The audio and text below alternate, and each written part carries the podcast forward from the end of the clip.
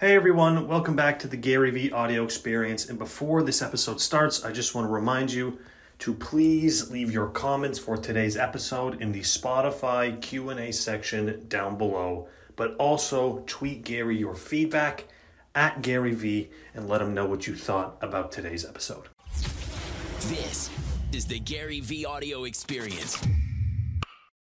Fear is a motivator in the micro short term.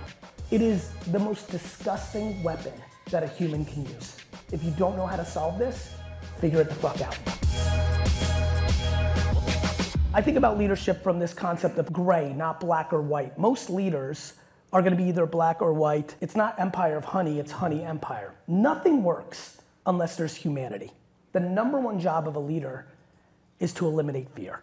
The reason we call it the honey empire when we talk about leadership is you get more out of honey than vinegar. You may get short term wins in vinegar, but you will not get sustained wins with vinegar.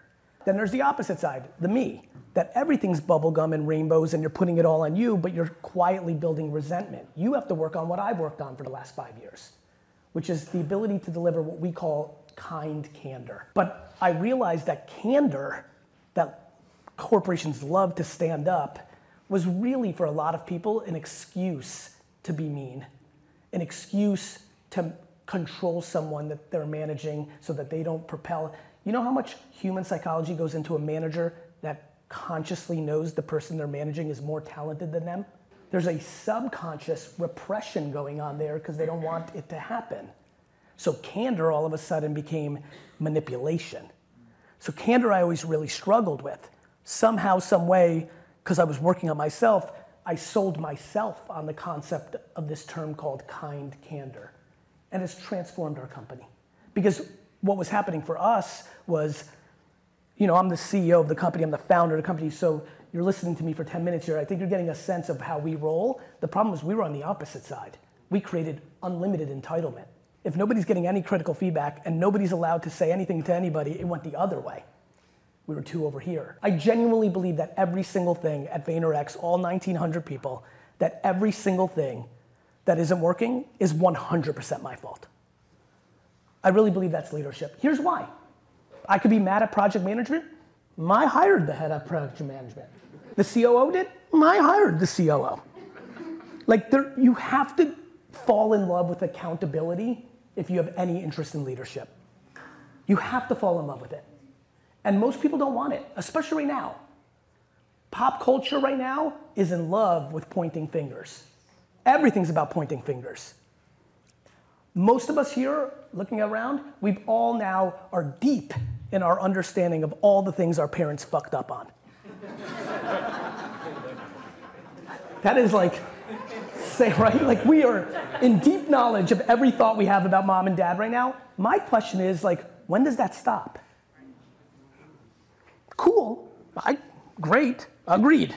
Inconceivable that someone is sitting here that doesn't have thoughts about that. My question is, at what age do you take control and fix it for you? And that's how I think about leadership. I think there's such an opportunity if we just get real about it and find that middle. There's incredible happiness that comes along with 100% accountability because you feel like you're in control. All of it is stemming on the same thing. If you don't feel like you're in control as a human being, you are unhappy. The leadership of your own self starts to become the practice that you can deploy for others. Every single thing I'm disappointed with, my default in my brain goes into how did I not put this person in a position to succeed? So that is now leading to the thing I'm frustrated about. What didn't I do? Your own pain and frustration, you're deploying on others, right? So that's what you're bringing to the meetings and the energy. We just have to find a way to get all that poison out. You've got to get it out.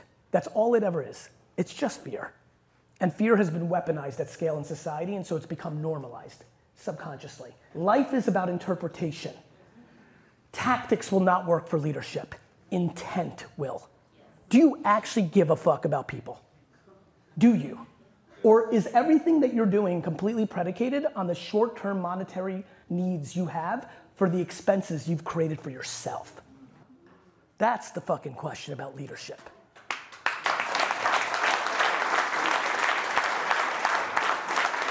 And I think leadership has to really have a serious conversation of human truths, not the slang words that are starting to emerge the actual truth of what we're actually talking about here.